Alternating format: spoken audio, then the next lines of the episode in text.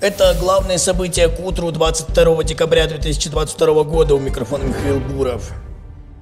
Дмитрий Рогозин ранен в спину при обстреле Ленинского района Донецка. Также ранение получил председатель правительства ДНР Виталий Хаценко. Угрозы жизни для обоих мужчин нет.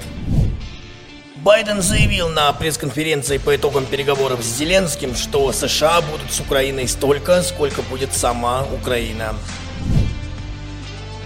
США передают Украине военную помощь почти на 2 миллиарда долларов с системой ПВО «Патриот». Казахстан собирается поставлять нефть Германии по трубопроводу под названием «Дружба».